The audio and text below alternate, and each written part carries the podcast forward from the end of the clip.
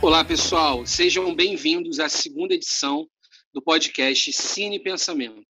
Meu nome é Jorge Quintas, sou professor de filosofia e eu estou aqui com o Pedro e com o Rodrigo, que vocês conhecem do primeiro episódio. Antes de começar, gostaria de agradecer vocês que escutaram o primeiro episódio, fizeram críticas, conversaram, dialogaram com a gente sobre esse episódio. A gente está aqui, então, de, volta para falar sobre, dessa vez, o filme O Poço, e o individualismo. Bom, eu vou começar fazendo uma pequena, um pequeno resumo desse filme, O Poço, para quem não viu.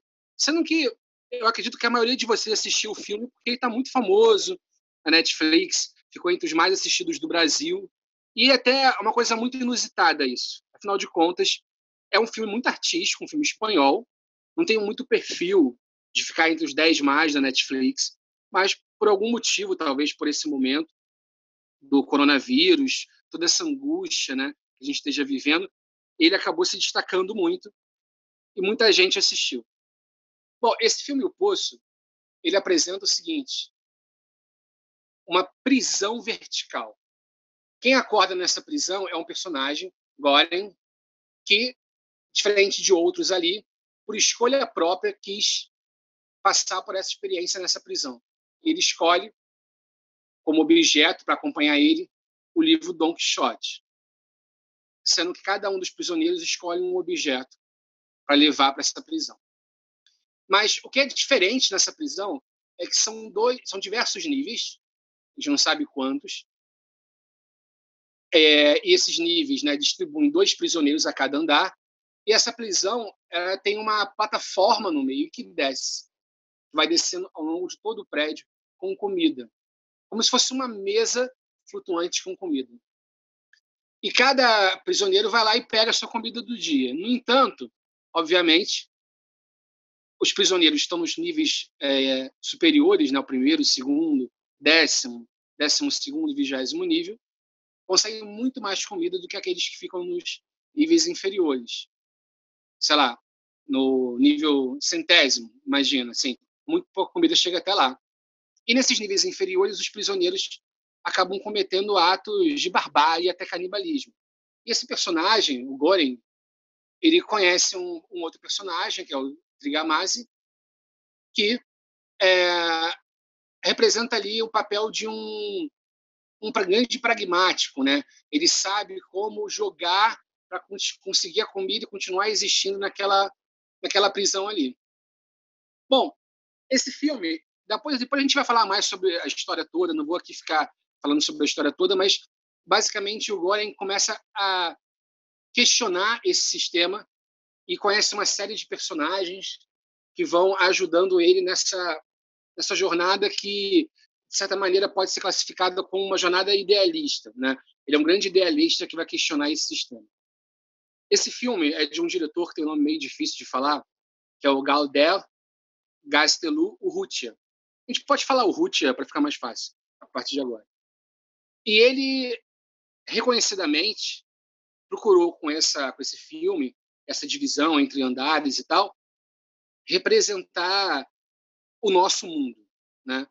E uma série de aspectos do nosso mundo econômicos, aspectos econômicos, sociais, etc. Uma grande crítica ao nosso mundo, né? É, é como se a gente pudesse olhar no espelho e ver que o nosso mundo é uma distopia. E a gente decidiu falar sobre esse filme, O Poço, pegando o conceito-chave individualismo, que o individualismo ele é capaz de se expressar, se desdobrar de, de diversas formas. Né? Tem um aspecto econômico do individualismo, político também, filosófico, ético. Esse, então, queria saber primeiro de vocês, Rodrigo e Pedro, é, enquanto filme, novamente, vamos começar falando enquanto filme, né? O que vocês acharam? Depois a gente vai caminhar para entender um pouco essa metáfora que o filme traz, né? Então, Jorge, enquanto filme, é... eu achei o filme bem interessante do ponto de vista que ele lembra um pouco é, essa o teatro do absurdo, né? Que é o teatro lá do, do Samuel Beckett, né? Que os personagens eles eles estão expostos ali a um dilema, né? É, e aí tem que lidar com isso, né? É, é, e ele tem um quê do, dos ensaios também do, do, do, do José Saramago, né? dos livros do José Saramago. Quem nunca leu nenhum livro do José Saramago, Sai sobre a Cegueira, foi, é, virou um filme também, foi um roteiro adaptado dirigido pelo Fernando Meirelles, e ele lembra muito esse o ensaio sobre a cegueira. Né? Esse tipo de obra de arte, é, tanto do teatro absurdo quanto do, do, dos livros de Saramago, que é um ensaísta bem famoso, é, ele, ele tenta criar um ensaio, né, um experimento social, vamos dizer assim, é, e ele coloca os personagens diante desse experimento. Né? Então, é, lembra um pouco essas obras, é, conversa muito com essas obras, e do ponto de vista do cinema, é, ele, ele, ele é muito feliz porque ele, ele, ele, ele consegue, de certa forma, fazer é, uma locação bem simples, né? É uma locação bem simples, usando pouquíssimos recursos, é, como se fosse num teatro mesmo, de fato, numa arena, é, num teatro de arena ali, é, é, passar para a gente toda a mensagem, né? É, então, é, eu acho que ele foi muito bem sucedido nisso, falando um pouco de fotografia, que é uma coisa que chama muita atenção para mim especificamente. Ele usa muito, é, como um filme é, é, um pouco forte, ele, ele, ele opta aí por, por usar até umas cores, muita sombra, né? E muitas cores azul, a, a, o tom azul predomina, né? O tom azul predomina sempre na fotografia do filme é, é, é, é, o principal tom que predomina, lembrando um pouco uma espécie de lugar fechado, né? aquele lugar com, a, com aquela luz azul ou, ou branca, é, que é o hospital, o presídio, esse, esse, esse é, é, de certa forma ele, ele, ele tenta traduzir assim, para a imagem uma, uma questão de essa atmosfera, né? de um lugar hermético, né? assim, só uma coisa para validar o seu argumento, que o diretor falou que originalmente era uma peça de teatro. Ah, eu não sabia disso, tá vendo? E o que é mais incrível também, que eu, que, eu fico, que eu fico pensando assim, é como é um filme basicamente com um ambiente, né? É raríssimo um filme assim, né, com, com apenas um ambiente, basicamente, é, ter tanta audiência, né? Ser, ser pensado para a sociedade, né? É, e um, um, outro filme que também é muito marcante do cinema moderno e que também era um filme de uma só locação e que nos remetia muito a essa peça de teatro, ensaio, é o Dogville do Lars von Trier. Né? É, também tem um pouco essa essa essa essa pegada de ser um filme mais voltado para o teatro, né, e menos voltado para vamos dizer assim, para diversas locações e toda aquela, aquela, aquela parafernália que a gente vê em filmes é, em geral. Né? Cara, o, o filme, apesar dele não trazer nenhuma inovação técnica, uma inovação tecnológica fundamental, ele é um filme muito interessante porque é um filme que você pensa por muitos dias depois de assistir ele. E complementando o que o Rodrigo falou, o orçamento do Poço é ridiculamente baixo. E comparado aos grandes filmes modernos, inclusive da própria Netflix, o Poço custou menos de 600 mil dólares e as locações são extremamente simples, não conta com atores renomados e é um filme curto, ele dura cerca de 90 minutos, então assim ele é um filme bastante fora dos, dos padrões do cinema do cinema moderno, mas acho que ele traz uma mensagem muito relevante e e esse filme está bastante relacionado à questão de, além de individualismo, também a questão de distribuição de renda. E ele acaba se relacionando até, de certa forma, com Parasita, que nós falamos no último podcast. E ele também se relaciona fortemente com outros filmes do gênero, e, mas fazendo uma ponte com o último podcast, ele se relaciona, por exemplo, com o Expresso do o Expresso da Manhã, também do Bong Joon-ho. E que é um filme que tem essa, essa mesma estrutura de classes sociais representadas por níveis, no caso do Expresso da Manhã, ou por vagões. E, o, e assim, esse filme, como o próprio diretor já falou, ele é meio que uma parábola. E, e a, apesar da palavra óbvio ser uma palavra que, é, que marca o filme, né, ela é repetida várias vezes, o, o filme não é nem um pouco óbvio. Ele é muito interpretativo, ele é muito aberto, e inclusive aqui nós não pretendemos fazer esse tipo de coisa de final explicado, a gente não pretende dar uma, uma interpretação única e absoluta sobre o final do filme, não é, não é nosso objetivo e nem acho que seja o objetivo do próprio diretor que esse tipo de coisa seja feita. É, pois é, muito bem colocado, porque algumas pessoas elas é, ficam muito presas assim ao que o que realmente o diretor quis falar, pegam entrevistas com o diretor e tal, mas a gente vai partir aqui de um pressuposto que uma obra de arte ela ela pode ser colocada de várias maneiras, pode ser reinterpretada diversas vezes, sem ter uma né, uma interpretação final. O mais importante é a gente pensar a partir do filme, né? Eu vou avançar um pouquinho aqui na história para a gente poder depois desenvolver um aspecto, esse aspecto do individualismo economicamente, politicamente, porque assim o filme tem esse personagem, o Goren, que eu falei, né, que entra na prisão ali por uma escolha própria, ele é um idealista, ele conhece esse pragmático, que é o Trigamasi, que é um velhinho lá, e outros personagens que vão uh, desenvolvendo a história começam a aparecer depois. A Imogiri, que é uma funcionária do, da própria prisão, que decide entrar ali também por motivos idealistas, e ela propõe uma divisão da comida, de tal maneira que, é, através de um mero convencimento, né, ela, ela acha que poderia instituir uma mudança naquele paradigma, mudar o paradigma social ali, né? Ah, ela fala também que a comida daria para todo mundo se fosse bem dividida. E ao, aos poucos, né, o, o Goren também conhece uma personagem que é Miharu, que é uma japonesa, né, que era que ela, ela a Imogiri fala que ela era uma atriz japonesa que procura pela filha, né, ou de ascendência asiática, né, que procura pela filha. Ninguém sabe se essa filha existe. Né? E depois o, o Goren percebe que, que essa perspectiva, essa, essa introdução de uma reforma no sistema, a partir da Imogiri, tentando convencer as pessoas a terem uma espécie de solidariedade espontânea né, e dividirem os alimentos, fracassa e ele decide se unindo com um outro personagem, que é o Bahará, que é o personagem que, que institui na, no filme uma coisa mais religiosa, mística. Né? Ele e também é, é alguém que está decepcionado com a possibilidade de ascensão no sistema, de ascender a andares superiores. Então, junto com o Bahará, o Goren começa a fazer uma espécie de revolução no local ele pula na plataforma, né, para tentar garantir que a comida chegue a andares mais abaixo, né? E bom, não vou contar novamente o filme todo, vamos parar por aqui nesse momento, mas assim, a partir desse desse filme, então que a gente tem essa essa coisa que até eu acho que o filme até parece com aquele filme Mãe, né? É, do Aronofsky, porque o filme Mãe também é muito metafórico, né? E ao mesmo é uma reflexão sobre a natureza o Poço também fala sobre a natureza, sobre os recursos naturais e a relação com a economia. E também, assim como Mãe, ele tem um aspecto, uh, tem cenas que a gente pode chamar até de gore, né?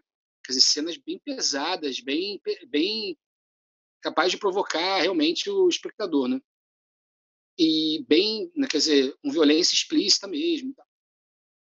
Uh, então a gente tem esse cenário de um idealista que entra no sistema a Imogiri tenta reformar o sistema através de um convencimento intelectual, através de uma divisão melhor da comida, isso não dá certo. E o Goren parte para uma revolução em que ele acaba também matando muitos prisioneiros para manter essa comida para os andares inferiores, né?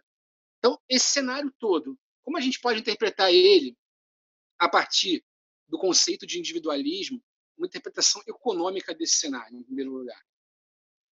Jorge, antes de entrar nessa análise, só quero fazer a recomendação para quem está ouvindo. E o Rodrigo falou do ensaio sobre a cegueira do Fernando Meirelles. E para quem não conhece, o Fernando Meirelles é um diretor brasileiro bastante renomado. E entre os filmes dirigidos por ele está Cidade de Deus e recentemente o Dois Papas. E para quem curte cinema nacional, esse, assistir os filmes desse diretor é uma excelente recomendação. E você, Rodrigo, o que você pensa disso que eu falei agora? Como a gente pode entender esse, esse movimento do filme é, sobre um aspecto econômico. Assim. Eu gostei muito da palavra que você usou, né? É, sistema, né? É, porque é, é, justamente isso que eu queria iniciar o ponto de partida, né? Que ali é um sistema representado, né? É, a gente não vai entrar aqui é, sobre a gente vai entrar aqui sobre os méritos do sistema ou não, né? Mas assim é um sistema representado, né? É, e aí o que eu queria trazer de análise econômica, né? É que primeiro uma queria que o espectador pensasse, né, que a cozinha é quem abastece os níveis, né? como se a cozinha fosse a provedora dos recursos. Né? E aqui a gente pode, de certa forma, é...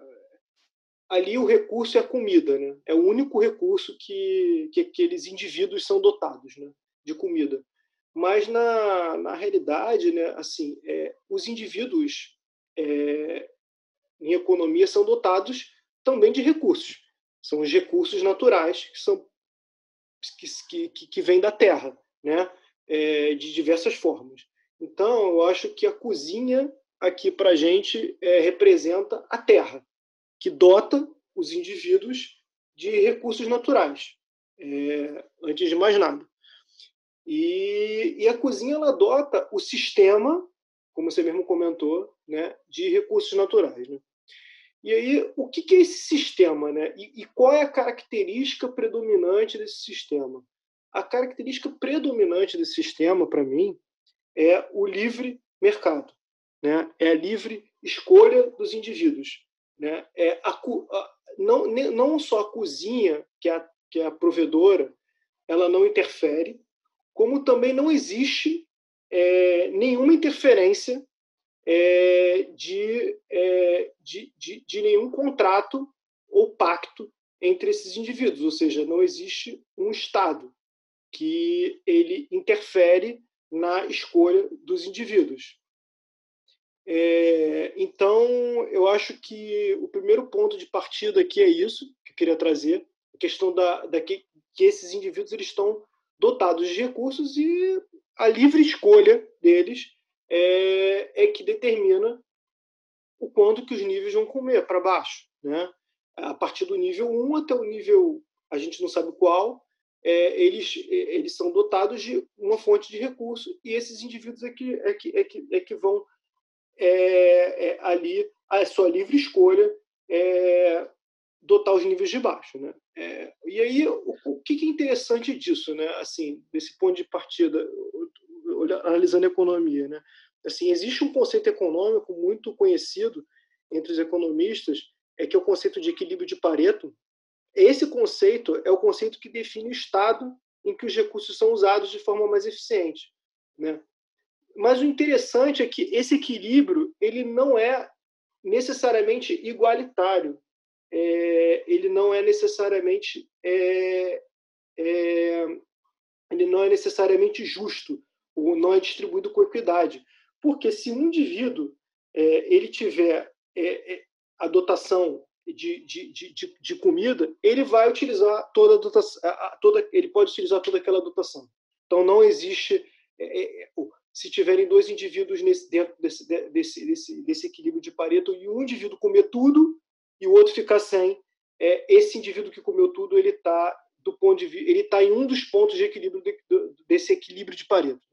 É, esse, isso tudo só para explicar, né, assim, que, que, que, que, que a economia ela já estudou, né, esses, esses, esses, esses modelos, né? Sistemas, esses modelos, exatamente, dois sistemas, esses modelos, e como que isso interfere né, na escolha do indivíduo é, e, e, e, como que é, esses indivíduos eles, eles conversam entre si.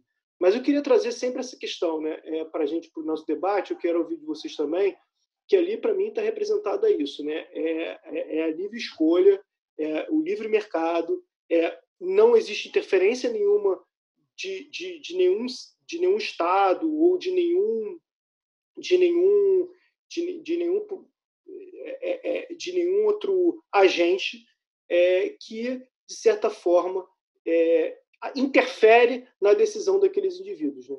E o que, que o filme mostra sobre isso? Né? Quando não existe nenhuma interferência é, nesses, no, no, por, por nenhum agente externo a, a, esse livre mercado, ocorre que a escolha ela é sempre egoísta e individualista. Ela não pensa no outro, no outro, no outro indivíduo na maior parte das vezes, principalmente quando você tem indivíduos pragmáticos, é, como você mesmo comentou, né, que tem a figura do Trimagasi, que é um velho pragmático, principalmente quando tem um indivíduo pragmático ou quando tem a maior parte das pessoas são é, é, são pessoas pragmáticas é dentro desse sistema, né?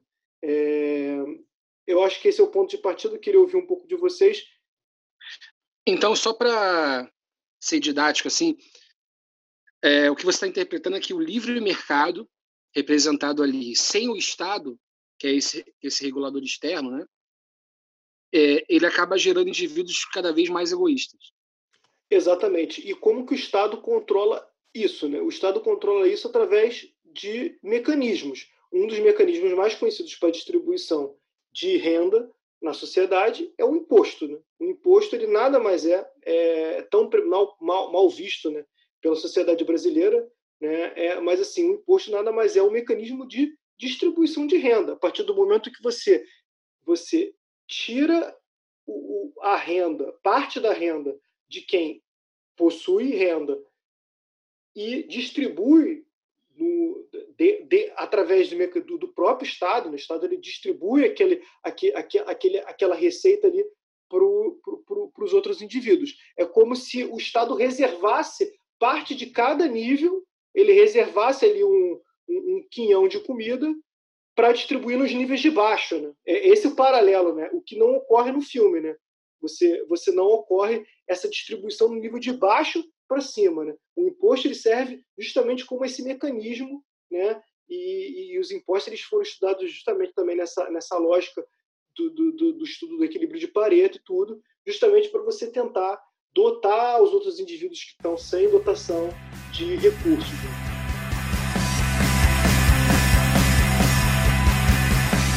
Pedro, o que, que você acha então sobre esse aspecto econômico, material do filme? Cara, eu acho que o aspecto econômico é o, Rodrigo pontuou bem e, inclusive, para poder complementar o que ele falou, né, existe um outro conceito estudado muito na matemática e também na economia, que é chamado de equilíbrio de Nash. O, o equilíbrio de Nash é quando existe um jogo, e aí o jogo não precisa ser realmente um jogo de tabuleiro, pode ser qualquer situação, em que ninguém ganha nada se mudar o comportamento sem os outros mudarem, a gente diz que é um equilíbrio de Nash. O, e, eu, e a questão interessante é que não necessariamente um equilíbrio de Nash é a melhor situação para todo mundo. Eu vou dar um exemplo bastante prático. O, as companhias aéreas adotam programas de milhas. Os programas de milhas diminuem a renda deles, porque as pessoas passam a viajar de graça dando milhas. Só que do ponto de vista de cada uma das, das companhias de aviação, não faz sentido tirar o programa de milhas. Porque se ele tira sozinho, vai todo mundo atrás do começar a viajar com a empresa concorrente, ele vai, vai à falência.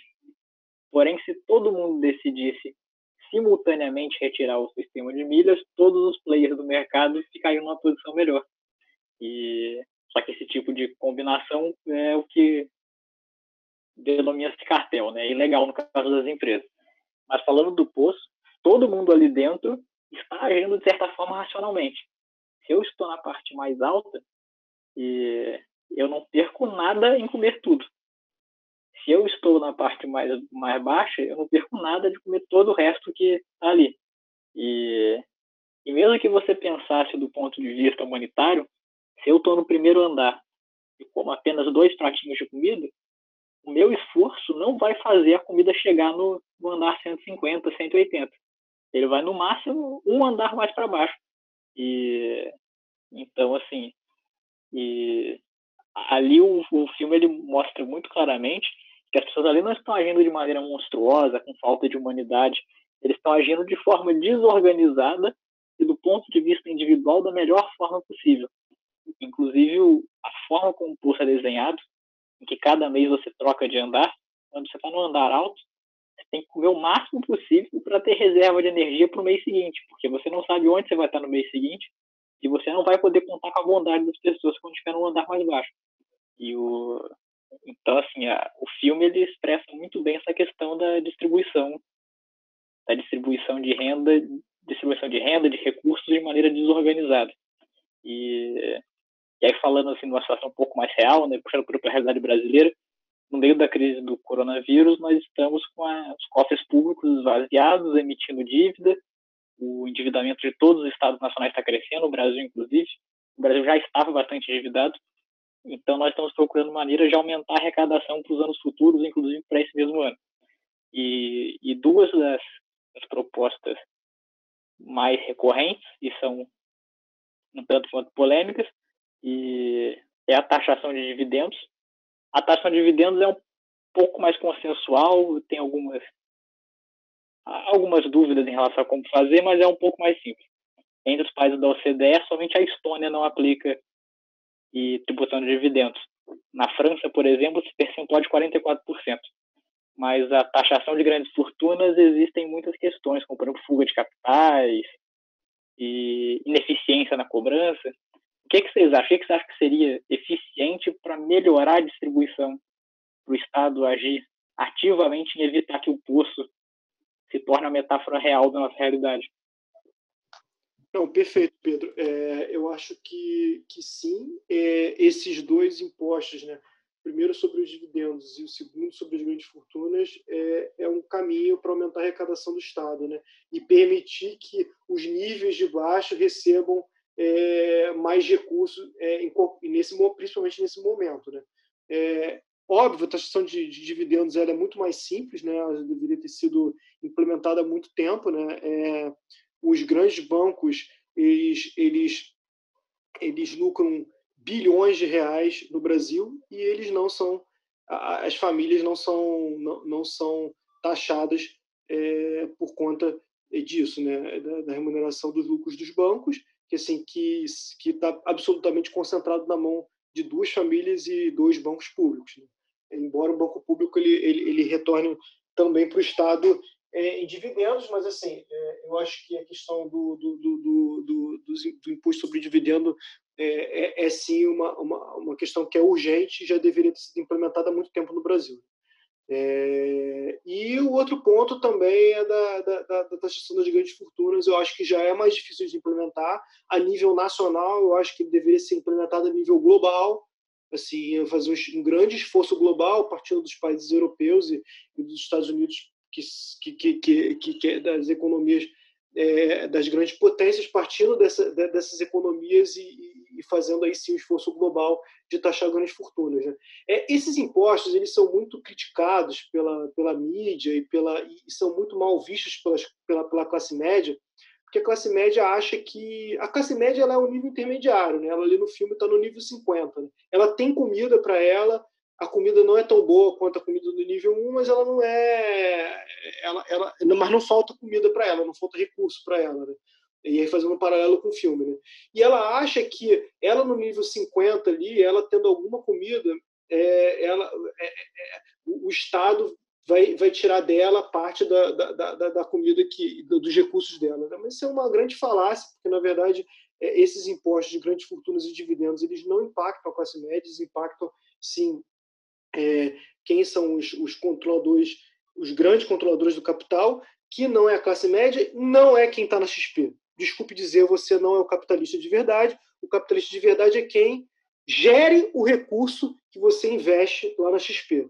Então, esse é o verdadeiro capitalista e esse é o cara que seria afetado aí por, esse, por esses mecanismos de, de, de, de, de, transferência de recurso maior. Né? Assim, óbvio, eu sou completamente a favor do, do mecanismo da, das grandes fortunas, porque eu acho absolutamente injusto uma pessoa herdar é, de, de, de, de, uma família é, transferir de, de pai para filho bilhões de reais quando não existe a menor necessidade para isso.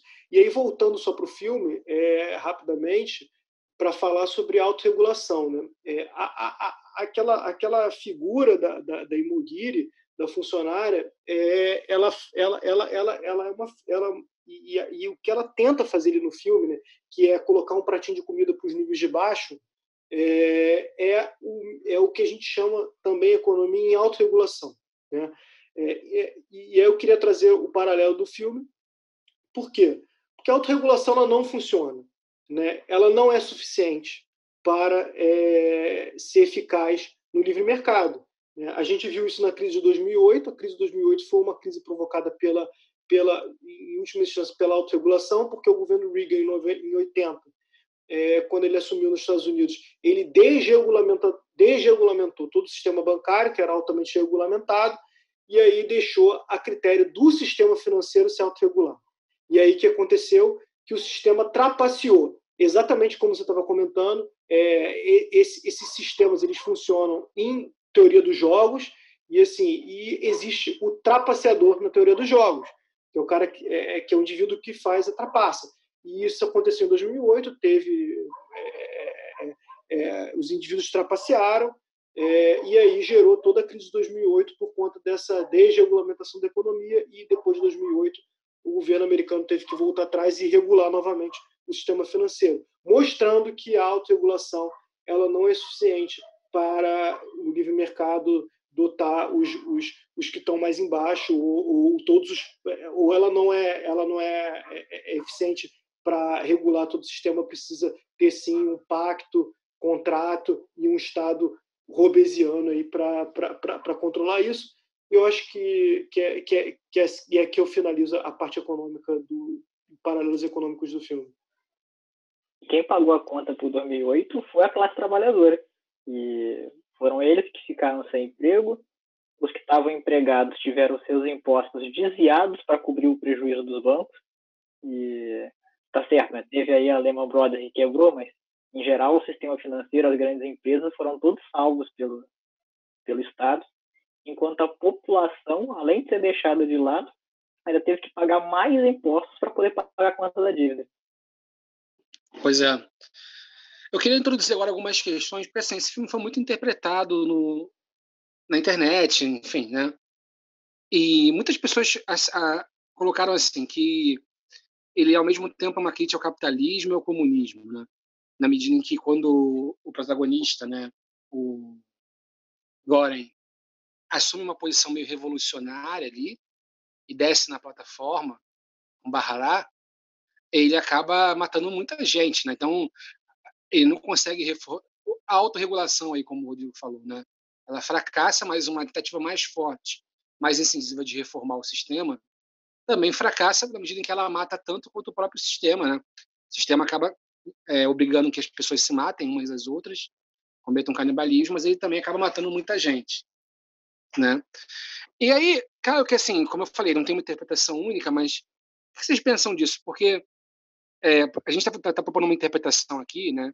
Essa interpretação que o Rodrigo colocou, que não se trata do capitalismo, poço, puro e simples, mas do mercado livre, né?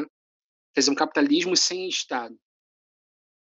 E, e ali também, será que quando ele desce naquela, naquele poço, se trata de um socialismo, né? Ou na verdade ali é uma tentativa mais é uma tentativa de tentar reformar aqui, aquilo ali num contexto sem Estado, num contexto que a gente pode agora puxar uma coisa robesiana de guerra de todos contra todos, né? Porque me parece que politicamente o filme ele é muito mais é, ele dialoga muito mais com, com a filosofia do Hobbes, né? Do que propriamente com uma filosofia marxista. Porque veja, se a gente, se a gente entender ali que não existe o Estado, né?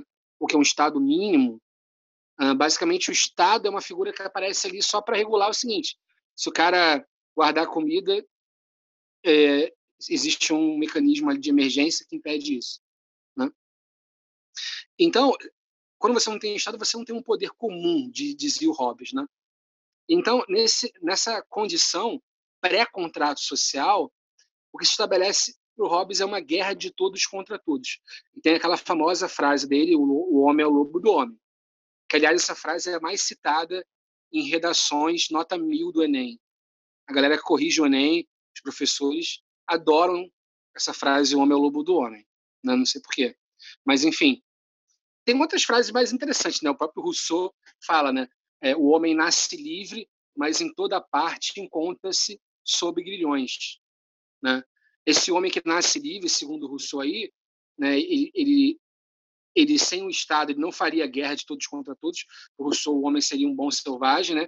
E é um Estado do tipo robesiano que impõe ao, impõe ao homem os grilhões, né? Então Rousseau fazer, já vai fazer uma crítica, embora ele também seja um contratualista, já vai fazer uma crítica desse Estado robesiano propondo um Estado com outro tipo de contrato social, né? E quando eu explico isso para os alunos e tal, eu sempre faço aquela brincadeira, né? Que todos nós assinamos um contrato social, mas não é um bebê, não é quando a gente nasce na maternidade, a gente é bebê que, sei lá, molha o nosso pezinho e bota lá na bota lá no papel. Não é isso o contrato social. Ele é uma ideia e mas ele é uma ideia tão forte que todos nós compartilhamos, né?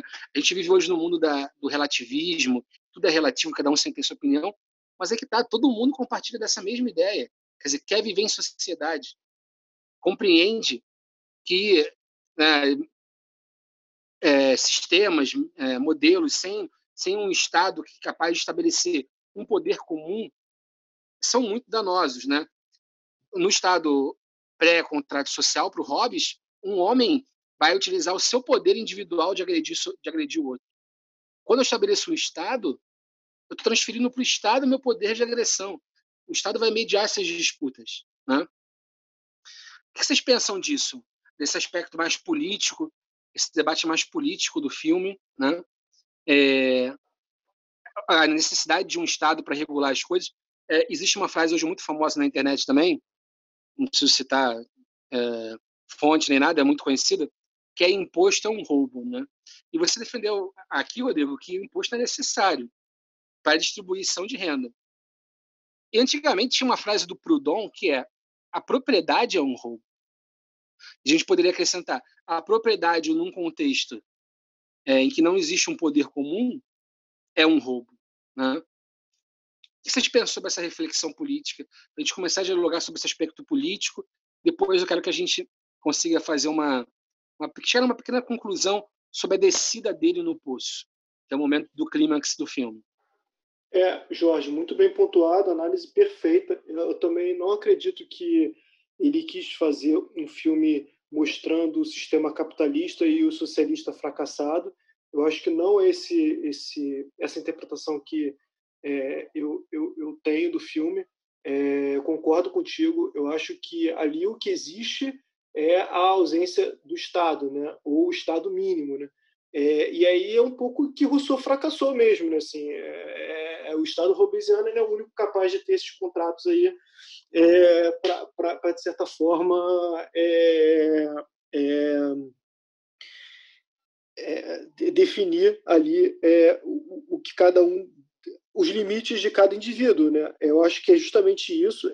eu não acho que que ele, ele, ele quer falar sobre o socialismo quando, quando os, o, o, o Goreng desce com, com Barrabá é, na plataforma, né? Eu acho que ele quer falar ali sobre revolução, com certeza, assim, é, com certeza sobre sobre revolução, sobre a, sobre a tentativa de mudar é, aquele sistema. Só que isso não necessariamente é socialismo, né? É, é tentativa de o sistema capitalista ele muda também.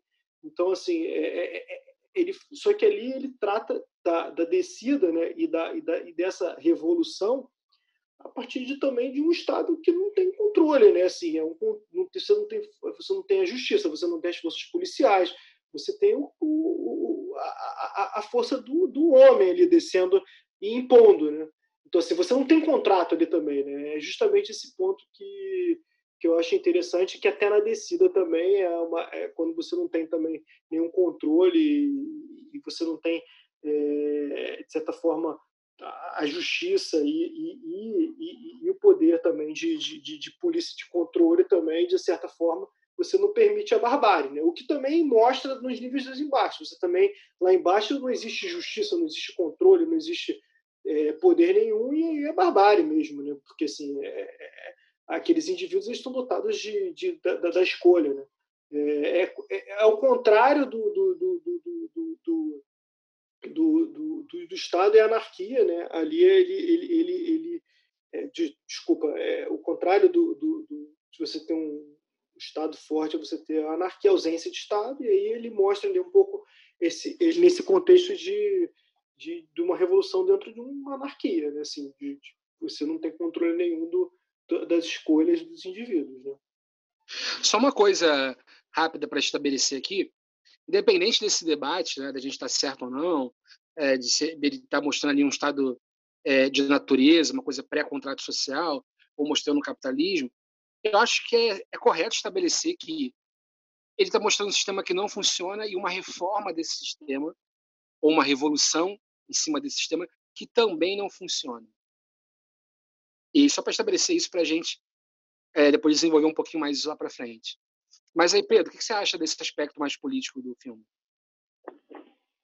Eu acho que quem interpreta a partir de um conceito de capitalismo e socialismo não está exatamente errado, porque como a gente já falou aqui, o filme é muito aberto. Quem interpreta a cozinha como sendo a cozinha a administração como sendo outra coisa também não está não tá errado. E existem muitos elementos soltos ali no filme que têm interpretações diversas. E mas o fato é que a descida dele também é bastante simbólica. E algumas pessoas, inclusive, fazem comparações com, com elementos da religião cristã e falando que quando ele desce, as pessoas que ele vai encontrando em cada andar representariam sete pecados capitais. Então, assim, tem muitas interpretações possíveis. E, o, e de certa forma, é, é verdade que ele mata muitas pessoas e que esse é um processo e, que está ali envolvido, mas ele, em geral, está protegendo a comida de quem está querendo pegar mais do que mais do que seria possível dar para cada um. E, o, e em uma das uma das cenas, que é uma das cenas talvez mais impactantes do filme, apesar de não ter nenhuma violência explícita, né, é do garoto com síndrome de Down dizendo que vai o, assassinar o companheiro de cela dele, que já é um senhor velho e doente, e comer a comida que foi dada para ele de dentro do, do estômago dele. E o, ou seja, aquela descida mostra também uma sociedade completamente é, doente, egoísta, e o, então você pode entender o, entender a descida, as mortes como um processo revolucionário, que não é um processo revolucionário que ele conseguiu convencer a todos e todo mundo entrou no mundo pacífico, mas que não necessariamente é uma representação do socialismo e que é uma representação em particular do socialismo fracassando. E o, eu, eu acho que assim essa interpretação até tá, tá é, é possível, mas eu acho que não é não é a mensagem do filme. E o e, e inclusive durante essa descida entra aí o, o aspecto o que vai ser o, a ideia do desfecho do filme, né?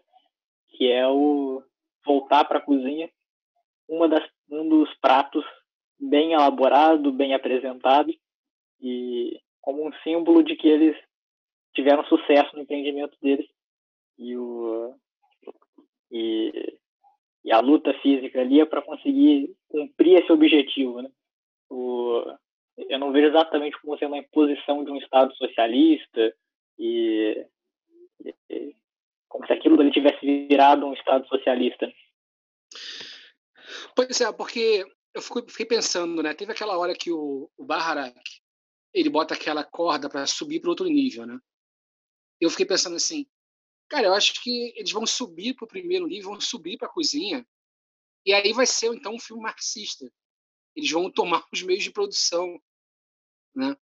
Eu acho que seria muito mais marxista se fosse isso. Quer dizer, mas aquela descida deles, é, é, eu acho que assim, ela ela pode ser interpretada menos por um viés marxista do materialismo histórico e, e mas também por um, um viés de natureza humana, né? E assim, esse aspecto religioso ele acaba fortalecendo essa interpretação, né? Porque eles querem subir com aquela sobremesa para cima, né? Aquela panacota, né? Para mostrar que que existe solidariedade humana ainda, para mostrar que eles mudaram o status quo daquela sociedade, para mostrar que eles são seres humanos em última instância, né? E, mas eles fracassam nisso, né? E aqui a gente vai começar já a entrar no final do filme, vai ter spoilers do final do filme. E no final tem a menina. e a menina que sobe no elevador. E, de fato, a menina ela é um, um argumento, digamos assim, ela é um símbolo muito mais forte que a comida, né? Porque ela é um ser humano que não foi é, corrompido por aquele sistema. Ela é a prova de que, por mais que aquele sistema seja absurdo e que uma tentativa de reformar o sistema cometa também muitos erros, existe algo no humano, né? E por isso falei da natureza humana, sem não estou querendo defender que o governo, que o filme, desculpa, tem uma visão forte de natureza humana, que já foi muito criticada na filosofia, uma coisa muito da filosofia é, mais clássica, mas é, parece que é, existe uma possibilidade no humano para além daquele sistema. O sistema traz em si mesmo o embrião da sua superação. Essa superação não me parece, novamente, que ela é marxista pela tomada dos meios de produção, é, mas que ela reside numa coisa ali confusa, embrionária ainda, que é essa reforma do humano. E eu vi também recentemente uma entrevista do diretor, eu vi alguém falando sobre a entrevista, não, não tenho isso assim, não, não, não chequei no original, né? que o diretor teria falado que o final pode ser um filme dele, pode ser um, um sonho dele, do Goren, né? Ele estava todo, todo, todo ferrado lá no final, no elevador, todo ferido. Ele pode ter morrido e imaginado aquilo, a menina. Imaginado aquilo como o final perfeito para a causa dele. Né? E aqui, isso, novamente, é secundário. Né? Não importa se o diretor, amanhã ou depois, vai dar uma entrevista batendo no martelo que era, um, que era uma imaginação dele, se a garota existiu ou não. Eu acho que o que importa aqui, o mais importante é a proposta que ela está colocando, né? É, é uma, no certo sentido, então, o filme é esperançoso, sim, no final. Né? Se você entender que a, a mãe dela, a Miharu, estava alimentando ela no último andar e que ela não teve que é, se corromper, corromper sua humanidade, sua humanidade permaneceu pura, casta ali. Então, mesmo dentro desse sistema, mesmo seres humanos horríveis, elas são capazes de manter algum ser humano intocável. O que vocês pensam disso? É perfeito. Ali realmente todos os personagens do filme, tanto os personagens principais quanto aqueles que mostram só de relance pelos andares, estão nitidamente ali inseridos naquele meio, corrompidos por corrompidos pelo sistema, mas eles não são necessariamente pessoas más. E eles estão eles estão em grande parte corrompidos pela pelo pelo entorno, pelo desespero, pela necessidade e não que todos ali fossem apenas questões baseadas na na posição que ele está, né? Mas existe um, um, componente social forte e a garota representando essa pureza seria o fim ideal. E falando a respeito do, do que o diretor disse, realmente existem muitos elementos que deixam transparecer que realmente pode ser só uma alucinação do Goreng, mas não é não é o ponto. A, a questão real ali, tanto do filme, né, o filme ele quer passar a mensagem, quanto da própria descida do, do Goreng é de passar a mensagem. Desde a, desde a, do início, isso era uma coisa muito mais simbólica do que uma coisa real. Mesmo que eles conseguissem descer e alimentar todos os andares, eles só iam conseguir fazer isso um dia, não tinha como voltar de novo. Agora, uma coisa que eu gostaria também de, de levantar e é, é, a possibilidade de enxergar a administração, o nível zero, como sendo uma entidade social. E a, a Imogi, inclusive, ela trabalhou para a administração, né? E, e, a administração acreditava que existia 200 andares. Assim, ela acreditava que tinha 200 andares. E, e num dos dias eles acordam no andar 203. E aí ela, quando o Goreng acorda, a Imogi tinha se enforcado. E provavelmente pelo motivo da, da, da completa completa descrença no que ela mesma fazia. Né? Tudo que ela achava que estava fazendo no poço não era verdade. Eles não conseguiam desenvolver e uma solidariedade e nem ao menos eles realmente te davam comida suficiente para alimentar todos os níveis. E está subentendido que tinham comida suficiente para 200 níveis, mas na verdade existiam mais de 200. E o, o, que, que você acha que poderia ser uma segunda interpretação, uma interpretação diferente daquele da, da administração do nível zero?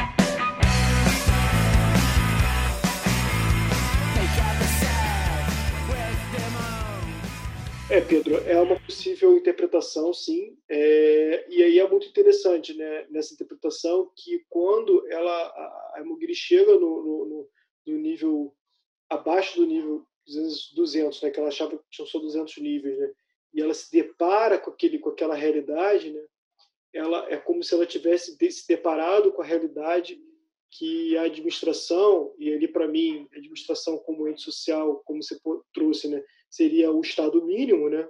ele fracassa, né? ele é incapaz de é, não só né, de, de fazer com que os, os indivíduos os indivíduos ali os agentes eles individualmente se organizem né, como forma de autorregulação, como no final é, é, é nem a própria administração sabe muito bem é, onde, é o, onde é a profundidade do sistema. Né? é como se o Estado mínimo ele, ele, ele acreditasse que ah, só, só, existe aqui esse nível aqui de pessoas que recebem Bolsa Família. E ele esquecesse das pessoas que nem Bolsa Família recebem. Ou seja, é, são as pessoas que vivem na rua, que é o marginalizado, que é a pessoa que nem tem acesso ao Bolsa Família. Né? É, ali, é essa é justamente essa representação. Né? E, e, aí, quando, quando, quando o Estado olha aquilo ali, né, a, a figura do, do, Estado, não, mas do burocrata, né, é, que é representado por ela ali, como se o burocrata olhasse, é, se deparasse com aquele nível ali e percebesse assim, caramba, é, nem mesmo o Bolsa Família é, é suficiente, é, porque existem pessoas marginalizadas na rua que ela não tem nem acesso à renda básica. Né? Então, assim, é, eu acho que é isso sim é, traz esse, esse, essa ideia e assim e, que, e por que que cara por que que existe aquela pessoa ali né é na rua né porque eu não primeiro assim a minha organização ela ela, ela não funciona né eu não sou capaz e porque os indivíduos eles de fato também são egoístas individualistas e de economia em geral ela não ela ela ela ela, ela não funciona né é, perfeitamente né é, esse é o ponto eu acho que esse é, esse é o momento ali que ela se suicida por causa disso. Assim, é como se fosse um burocrata chegando a essa conclusão. Acho que é perfeitamente válido essa interpretação. E no final, eu queria só voltar para retomar a questão da, da menina, né, que para mim, a minha interpretação para ela é que ela é esperança, né, a esperança do mundo, né, a esperança de um mundo de uma criança, né, é, de, de, tentar reformar o sistema a partir de uma da, da, do, do, do jovem, né, assim, que é de fato aquele que é capaz de, de tentar reformar o sistema. Lembrando que ela, no final das contas, ela pode se tornar a mãe, né? É, então, assim, é sempre esse paralelo que ela é esperança, mas que é, se nada for mudado, ela pode voltar com uma figura da mãe dela. Né? Pois é, eu acho que esse filme ele ele mostra um cenário meio assim pessimista, crítico, é, porque é o que a gente vive um pouco hoje. Né? A, gente, a gente percebe alguns raios de esperança, algumas possibilidades, mas também a gente se sente muito incapaz de mudar esse sistema, e até, até em aspectos mínimos, que seriam questões de mera racionalidade. Né? Vê, essa, essa funcionária, ela, ao dividir a comida ali, ela está tentando né, é, a via iluminista, digamos assim, né? a via iluminista né, buscar que a pessoa pense através de uma racionalidade, através de, de uma série de valores consolidados, valores humanos e tal. Depois ele tenta a via revolucionária, a via da força, né, impor uma mudança pela força, que essa mudança não vai se impor por um mero convencimento intelectual. Os dois fracassam, tem essa esperança da menina. Quer dizer, a gente, o filme deixa em aberto para uma leitura mais esperançosa e mais, mais crítica, e assim como a nossa realidade. Né? A gente está vivendo uma realidade muito assim, né? Que a gente não sabe, por exemplo, o imposto sobre as grandes fortunas seria uma medida muito básica para o momento, por exemplo, do coronavírus. A gente precisa investir em equipamento médico, investir em médico, investir em renda mínima para as pessoas que perderam o emprego, né? E se você taxar, por exemplo, os bilionários, eles vão continuar bilionários, mas isso fará uma diferença enorme no orçamento. E mesmo assim, a gente não consegue nem fazer esse mínimo estabelecer acordos básicos. Tem gente que está saindo na rua fazendo protesto para a galera voltar para o trabalho, protesto para pessoas saírem nas ruas, a gente não está obedecendo a quarentena. Né? Tem gente que está defendendo barbárie, né? defendendo que pessoas mais idosas ou de grupos de risco podem morrer mesmo para a economia continuar. Então, a gente está vendo, na verdade, um, uma defesa de barbárie de todos os lados nesse contexto do coronavírus. E fica essa, essa interrogação, né? Até que ponto a gente pode reformular o nosso próprio sistema aqui, né, brasileiro e mundial, né, dessa fase do capitalismo que a gente vive? Cara, eu quero tocar no último ponto e a descida do Goreng ela nitidamente fracassou, mas vocês consideram que o intuito deles, usando a violência para que conseguisse conseguir distribuir comida, aí nesse caso não precisa interpretar necessariamente como a violência, a violência física e a morte, né? Mas o, o uso da força seria, justi seria justificável levando em conta o, o intuito dele, que é, é reduzir a concentração tirar de quem tem muito para poder garantir pelo menos um pouco para todos? Vocês acham que seria eticamente, seria justificável a atitude dele? É, isso coloca uma questão sobre o utilitarismo, né? Que é uma vertente da ética aí que se opõe à ética kantiana, que basicamente diz que é ético o mal menor, né? Ou o bem maior. E o utilitarismo ele tem problemas, né? Porque tá, é, se eu matar uma pessoa e salvar um milhão, isso parece ético. Mas, ao mesmo tempo, qual o limite disso? Só que se eu matar 900 mil para salvar um milhão, claro, continuaria para essa forma, isso não é ético. Mas, assim, a gente, intuitivamente, a gente acha um pouco estranho. Então, o utilitarismo, se a gente for considerar como a ética dele ali, né, como justificando os atos éticos dele, é, acabam se, acaba sendo, sendo problemático. Tem outra coisa também clássica do utilitarismo, que, na verdade, todos os prisioneiros ali, é, eles praticam um certo utilitarismo deformado, né? porque eles, eles, eles agem segundo o mal menor, mas o mal menor para o corpo deles. Então, eles agem para sustentar esse corpo deles. É, o utilitarismo, ele, é, de verdade, né, ele não está pensando no, no bem do, do, próprio corpo do indivíduo, mas num bem maior da sociedade. Esse bem maior também, talvez a gente não consiga identificar. Como é que eu sei que uma ação minha, no todo social, vai causar um bem maior? É difícil, talvez, em alguns casos, seja impossível quantificar, quer dizer, acompanhar essa cadeia causal, né? Então, eu acho que o debate ético ali, é, o debate ético vai por aí, quer dizer, é, é uma posição ética utilitarista, que é um pouco a posição ética do, de, de revolucionários políticos, que tem seus problemas é, que são bastante desenvolvidos assim, na literatura filosófica. Bom, tem essa frase muito popular: os fins justificam os meios. Ela é atribuída a Maquiavel. E é falso, Maquiavel não falou isso. Né? A filosofia do Maquiavel é muito complexa, eu não vou entrar nela agora, mas essa frase ela pode ser interessante para a gente pensar a política. Né? Que tipo de política a gente está praticando?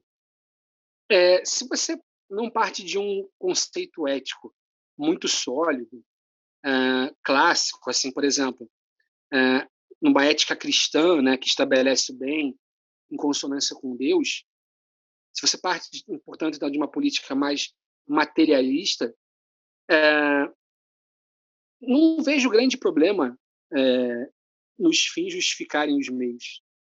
O que, que poderiam justificar esses meios além do fim?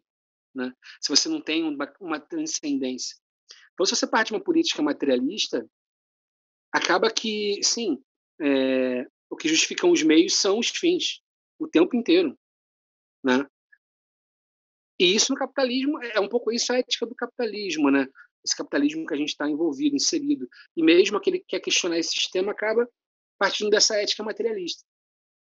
Bom, pessoal, esse foi o podcast sobre o poço e o individualismo. Lembrando que é só um pensamento, uma interpretação. Existem outras também muito interessantes. A gente não tem uma pretensão de dar uma resposta definitiva. Eu gostaria de agradecer muito nossos ouvintes, né, aqueles que deram muita atenção para a primeira edição do podcast sobre o Parasita. e que também vão escutar e vão dar uma força para essa edição. E também falar que nossa proposta, né, repetindo, é falar sobre os filmes e fazer com que eles é, levantem pensamentos interdisciplinares.